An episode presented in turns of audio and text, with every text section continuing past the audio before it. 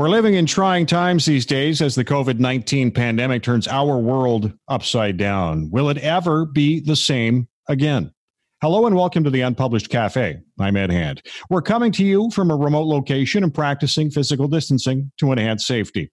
We're just past the six week mark when Canada went into lockdown as the COVID 19 virus spread throughout the country. Being sequestered in your home, possibly self isolating from your family, can have a huge toll on your mental well being. The economic devastation from shutting down the economy will be felt long term. Many small business owners are just looking at throwing in the towel. All are weighing on our collective mental health. And to get some perspective on how we're being impacted, I'm pleased to be joined by Frank Graves, president and founder of EKOS Research Associates. And, and Frank, first off, despair mm, can be a bit of a harsh word, but what's the difference in despair between Canadians and Americans? Well, interestingly, we just tested using a pretty sophisticated index uh, the same questions that our, our colleagues in the United States, Pew, are asking to measure what they call em- emotional distress or psychological distress.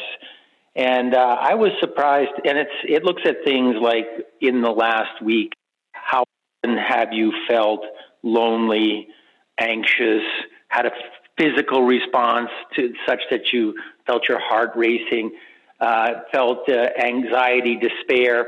So it, it, covers a broad spectrum. It's used as a clinical tool to uh, measure depression and so forth. Uh, but we adapted it for the measuring the two populations. And there are really str- large levels of people that are having trouble with, with things like sleeplessness, feeling alone, uh, feeling anxious, even 15% having a physical response in the past week. The numbers line up very closely with the United States. Uh, so, our, our, our brothers and sisters in the United States are having a worst outcome to this point in time, but the emotional impacts and the psychological distress produced by this has been fairly similar and actually quite devastating. It may be that the casualties that uh, emanate from these levels of stress and, and psychological uh, uh, Uh, uh, uh, unwell being are going to have a lasting impact or one that'll register in other ways. For example, in post traumatic stress disorders. And to the degree they're intertwined very, very closely with the economy, it's not just fears of catching COVID, it's also fears of will I ever see a recovery or what am I going to do to put bread on the table? And those things coalesce to produce what economists Deaton and Case called the economics of despair, which had become the leading cause of death amongst white males in the United States before this thing happened. They were dying of opioid addictions and overdoses and so forth because they'd really given up on the economy. If if we, we'll have to watch this very closely as we come out of this. I, I, I would like to mention though that at, at, at some level, a certain level of stress, which is directly linked to both economic and health risks, is actually functional in the sense that it produces compliance or a, a willingness to stay home, to wash your hands carefully, perhaps to even wear a mask in public or to um, you know avoid uh, avoid having others visit you. All of these sorts, uh, working at home, all of those are po- positively correlated with some level of stress. There is a tipping point where, though where that stress becomes despair, and that produces lower compliance and a whole host of other problems. So we have to watch this very closely. And well, where do you see it going then, if the trend continues? Well, there is a fragile consensus in the country to um, stay home, to um, practice social distance, uh, and a variety of other things, which are extremely abnormal things for human beings to be doing. Uh, there's evidence that that consensus uh, is, is, is beginning to show some line fraying. What the problem becomes that as we move from the initial period of flattening the curve, you know, making sure our, our healthcare system doesn't get swamped, uh, we now come into this kind of gray zone of partial recovery because there's really no full recovery until we find a vaccine.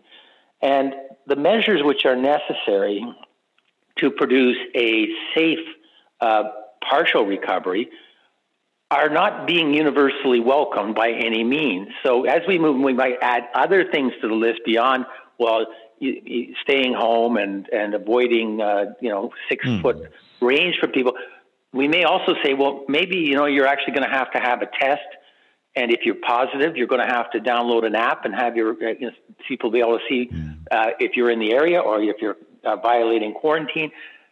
We get into a range of things where there is by no means uh, a consent.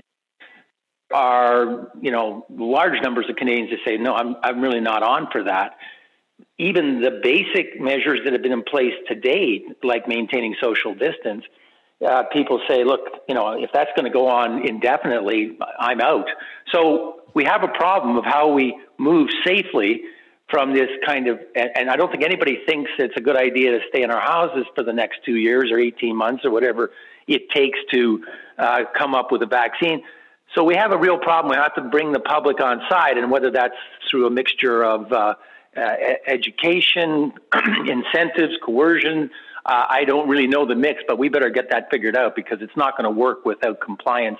And there's some evidence that there's some real areas of uh, non-compliance emerging.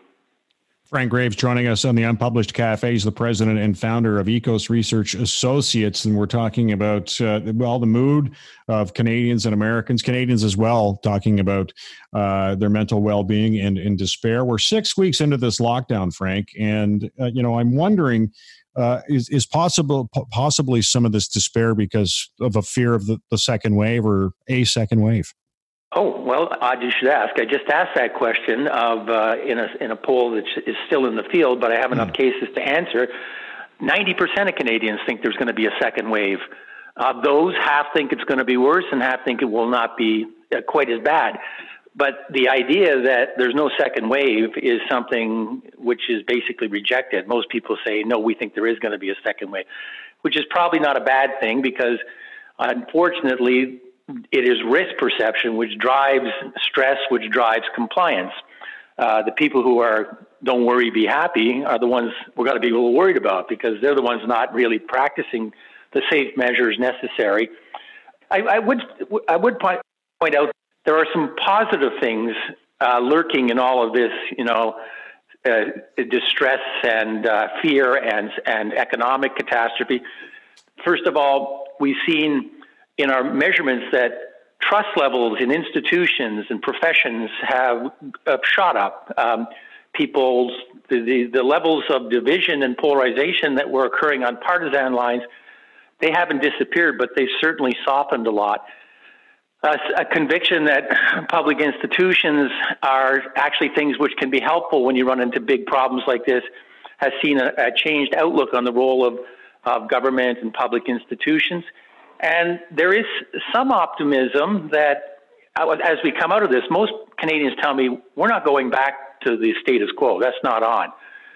And there's possibly we end up with a very dark future with some of the nationalist populism that emanated, for example, Europe in the aftermath of the Great Depression, or maybe we end up some kind of a new New Deal in uh, Canada, North America, more akin to the uh, New Deal that appeared after the Depression in the um, last century and ushered in the rise of the middle class and shared prosperity, and a lot of really solid improvements.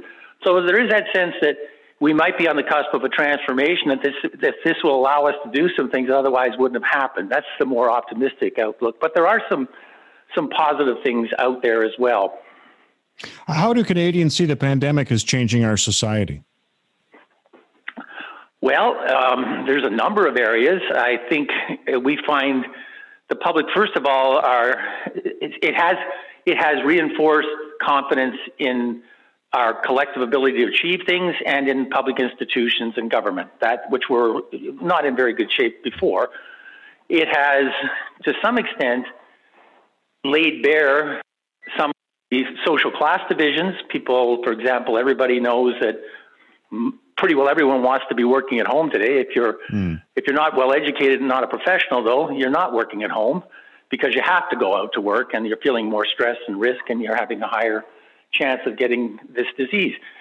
Um, the the other the other things that are notable is I've seen, uh, although the trust has gone up in uh, ironically, politicians has jumped way up. It was cartoonishly low uh, six months ago, and all of a sudden there's modest levels of trust, but very high levels of trust in science, in uh, public health experts, and doctors and nurses.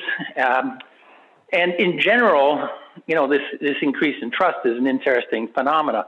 Uh, we'll see if it persists after, if this thing goes on or people, you know, kind of tilt over from feeling extreme stress to feeling despair.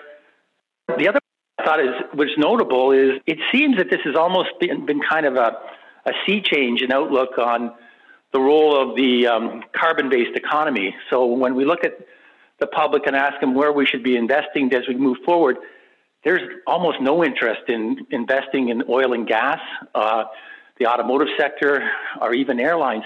Where where people I think want to see investments is in a lot of things that are like healthcare, but also um, some of the things which involve transitioning away from carbon. So that this may signal a period where people say, you know, no, that's really not part of our future, and uh, it might actually accelerate uh, some of the impetus to uh, to move into other areas. I really quite struck strike. I, find it quite striking hmm. how much the uh, what a precipitous decline there has been in, in, in the idea that oil and gas are an important part of the economy and should be an important part for the future because that was only even a year ago or two years ago. How, how long do uh, Canadians expect the uh, the lockdown to last? Did you talk to them about that? Yeah, I have. Uh, it's not just the lockdown. It's like when do you think this is yeah. going to be over, and when do you think we can finally sort of go back to some sort of normal, or the economy will recover? When we started tracking, we've been tracking this daily, really, since the outset of the um, of the crisis. About two thirds of Canadians said, you know, three to six months, it'll be over. Uh, with you know, a fair number saying within three months. As this has gone on, the horizon has moved further and further into the distance, and the incidence of people who think it'll be over in three to six months has dropped from two thirds to about 20%. So a dramatic shift. The, the outcome, which used to be measured, or at the, the, uh, end of this, which used to be measured in weeks and months, is now, for many Canadians, being measured in years. And a significant portion, I think, it's never going to go back to uh, normal or fully recover. But I would say the sense is now that it's most Canadians say it's going to be at least six months, and quite possibly two years before we're really see a semblance of normal again. Frank, I want to thank you for joining us. My pleasure. Frank Graves is the founder and president of EKOS Research Associates. Now it's your time to weigh in on our unpublished dot vote question. How long do you feel it will take for the pandemic restrictions to be fully lifted in Canada? Three months, six months, one year, longer than one year. You can log on and vote right now at unpublished.vote. Make your voice heard. I want to thank Frank Graves from EKOS Research Associates for joining us, and I want to thank you for listening to the Unpublished Cafe. Stay safe. I'm Ed Hand.